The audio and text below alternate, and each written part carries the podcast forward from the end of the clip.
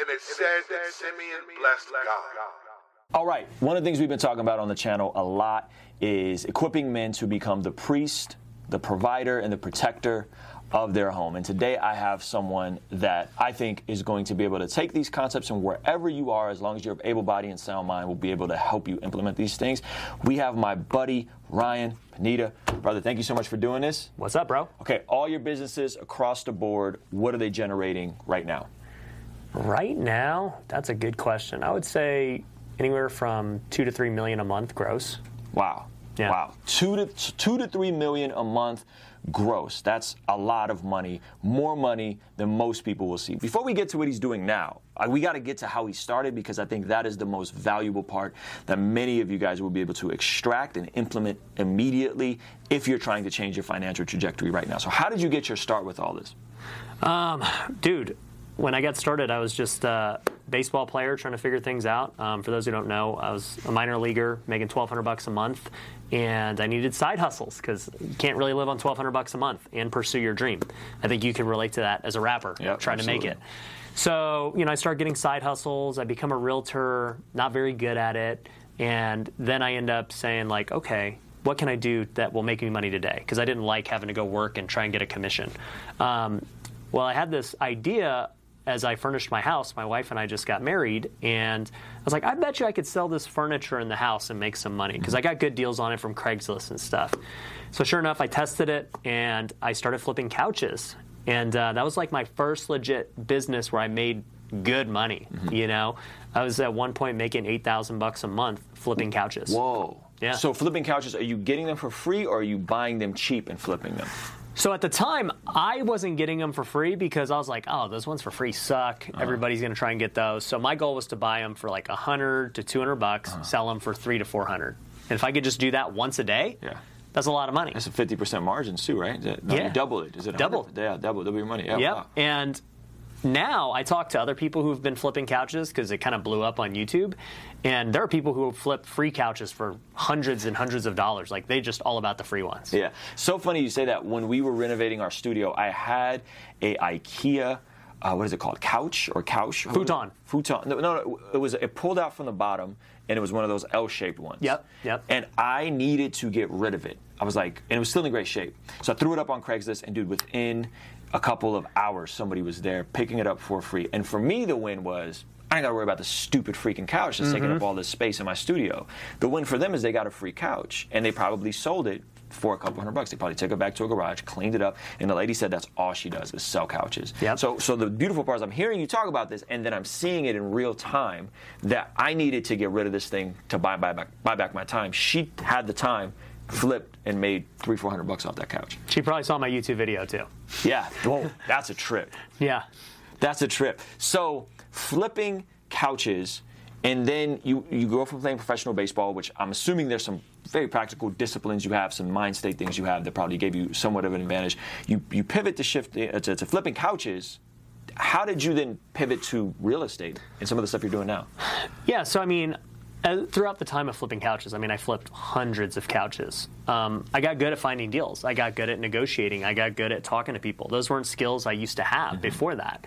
And I just remember, even though I was having success, I still was feeling kind of empty doing it. Like, you know, I remember I was grateful that God had provided this way for us to like make more money than we've ever made.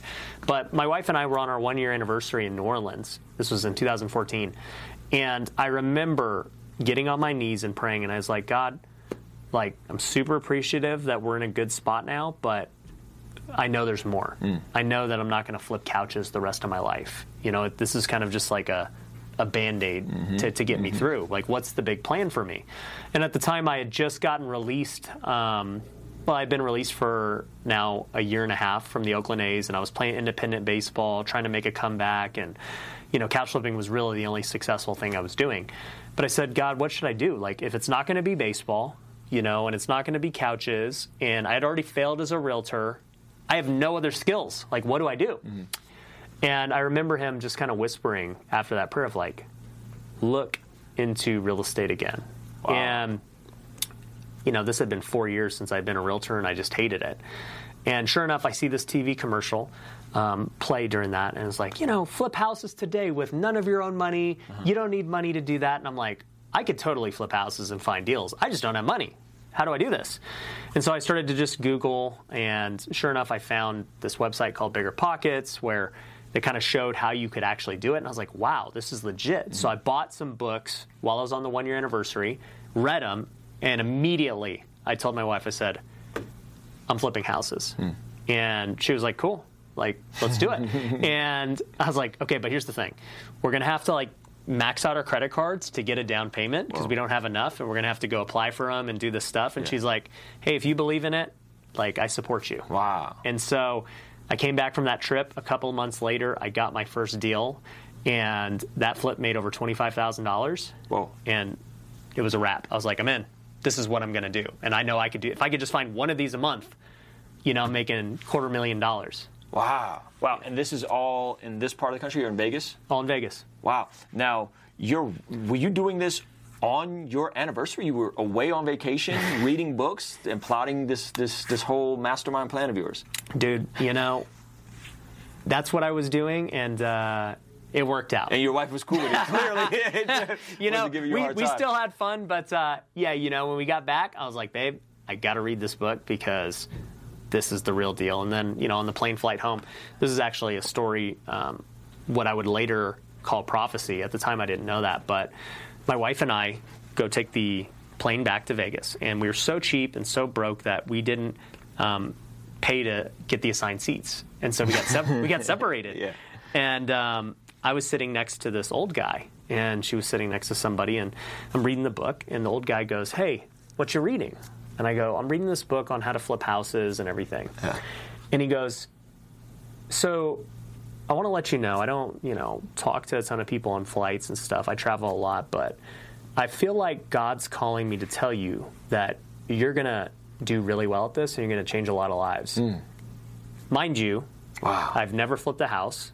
I'm just like super excited about this. He could see my excitement. And I was like, whoa, like what are the odds that this would happen?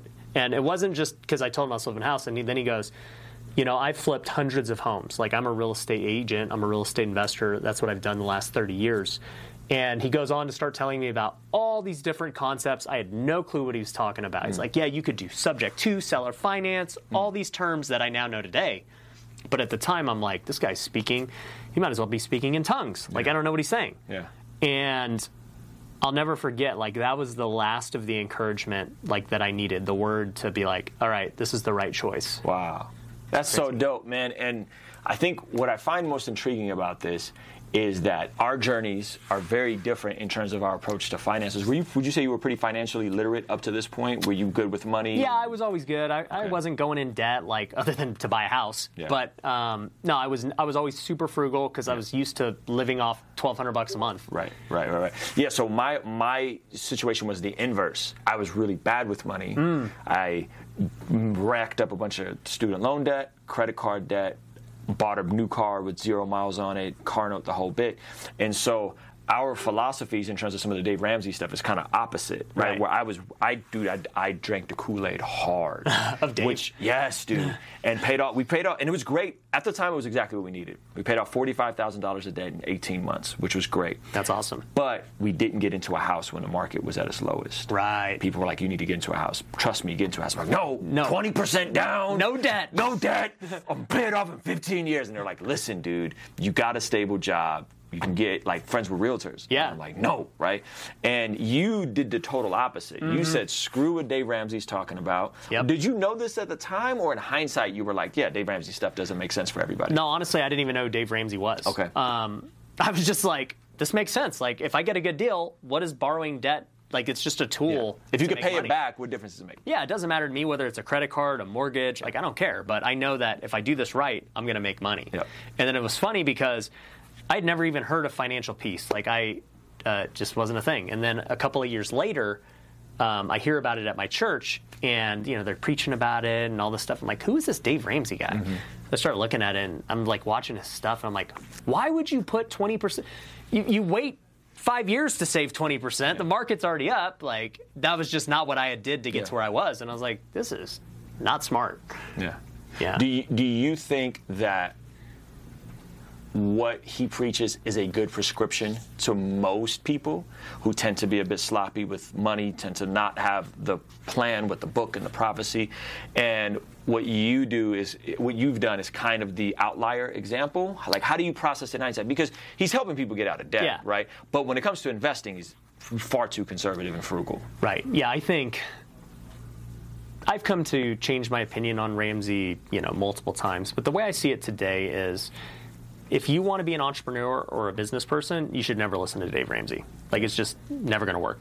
The greatest companies in the world take on debt every day to grow their business. That's just what you do. I take on debt every day to still continue to grow. So um, I think if you're in that camp, listen Dave Ramsey's not smart. But if you're in the camp of I've got a W 2 job. I have no aspirations of doing side hustles or anything else. I want a stable job, and you know maybe I'm not financially literate and I'm not great with my money. I think yeah, his stuff will definitely make sense, and I don't know what the percentages of people are that are in those camps, um, but yeah, I think if you're not responsible enough to handle a credit card, then sure, don't have a credit card. Like that makes complete sense to me. Yeah. Um, I think it's along the whole side of what your own temptations are. For me, I can go have a drink. I'm fine. I could go gamble. I'm not going to become an addict, and like it's just not a temptation to me. But yeah, if you have a problem in gambling, you shouldn't walk in a casino. Period. Yep. Yep. You have a problem with drinking. You, you, you and your boys, you shouldn't go to your to the bar with your boys. It's Yeah. just a bad idea. Yeah, that's good. I, dude, I just got a credit card like eight months ago. Really? Yeah, dude. Yeah, and I was like, I don't know how I went so long because it's so much more convenient. And the You get the points. the points. It's free. You're gonna I spend get it anyway. And, and I do, and, and now I'm a different person at 37 than I was at 25. Right. Right. So now every month it's paid off the full balance way before. It Yeah. you know. But I think you're totally right. I think that's a good assessment. If you're an entrepreneur, stuff's not really gonna, especially if you're getting into content, if you're getting into flipping, if you're getting into any of that kind of stuff, it's not gonna work. General person, some good stuff in there. Just understanding what assets versus liabilities are, understanding what a budget is, understanding all these different things, how to avoid bad consumer debt, how to avoid student loan debt. I think there's a lot of good stuff in there. Coming back to content, you've not only do you do content, but you've also launched all these other businesses, and that to me is a unique story. To tell me just briefly, what, what frame of mind were you in to launch into all these other businesses and how that came about?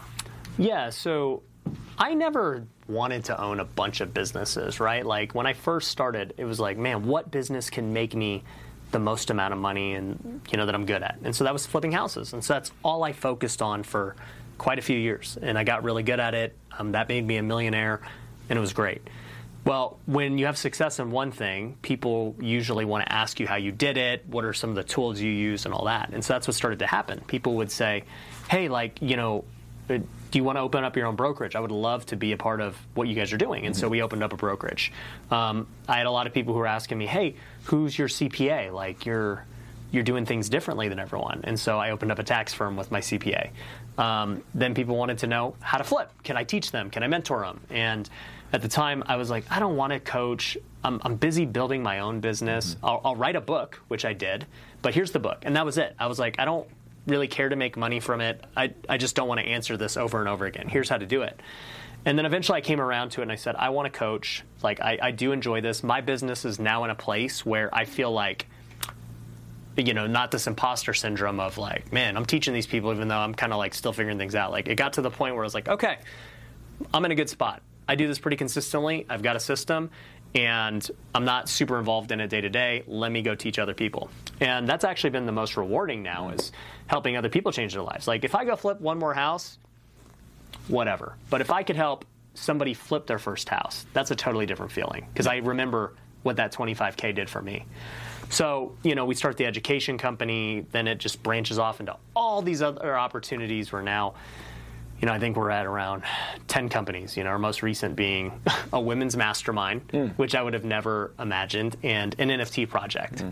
So, That's dope. And it sounds like a lot of these companies were just you saw problems, you fixed the problems for yourselves, and then somebody's like, "Hey, can you help me fix this problem?" And you're like, "I- "Okay, I guess." And then you launched a business around it. Is that a fair Exact- assessment? Yeah, like if you keep getting asked over and over again to do something or there's a problem and nobody's solving it, it's like, man, you know, for instance, the women's mastermind. Um, I, I, I'm a guy, so obviously having a women's mastermind doesn't really make sense, but you know, I had a, a girl who's really good at real estate. She owns like $30 million worth of real estate. Her name's Heather Blankenship.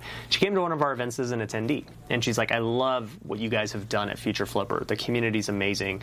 You know, the one thing you guys are lacking is a lot of women. Mm. And it's true because in real estate, it's very male dominated. You go to any real estate event, it's all dudes. And I was like, you're right. I've tried really hard to get women, and you know, but I just don't really know how. And she's like, I have a solution because there's so many women that are looking for community, but they want other women. You know, they they might be intimidated by being around all these men and everything else. They want a more inclusive place. And I go, what would you do? And she's like, well. I think we could start a mastermind for women entrepreneurs who are running their own businesses and take everything you do at Future Flipper and just build the back end in the same way, but it's a different audience. And then I think there's this other audience of all the men that are in Future Flipper and at this event. There was like 300, 350 people at the event that have spouses that don't have a community either. that's good. And I said, You're absolutely right. Because I know uh, one of the reasons my businesses are successful is because my wife really supports me. She understands. Yeah. We maxed out our credit cards together when we first flipped. Like, she knows. Yep. And I think a lot of other entrepreneurs, their spouse may not understand because they don't have anyone to communicate with. And so they may be a lot more fearful when he wants to take a big risk Right, or right. something like that. And so um, I was like, this is a great idea. Yeah. And so, you know, immediately, well, not immediately, but we hashed out what we thought it would look like. And, you know, we built out the brand. It's called Wealthy Woman.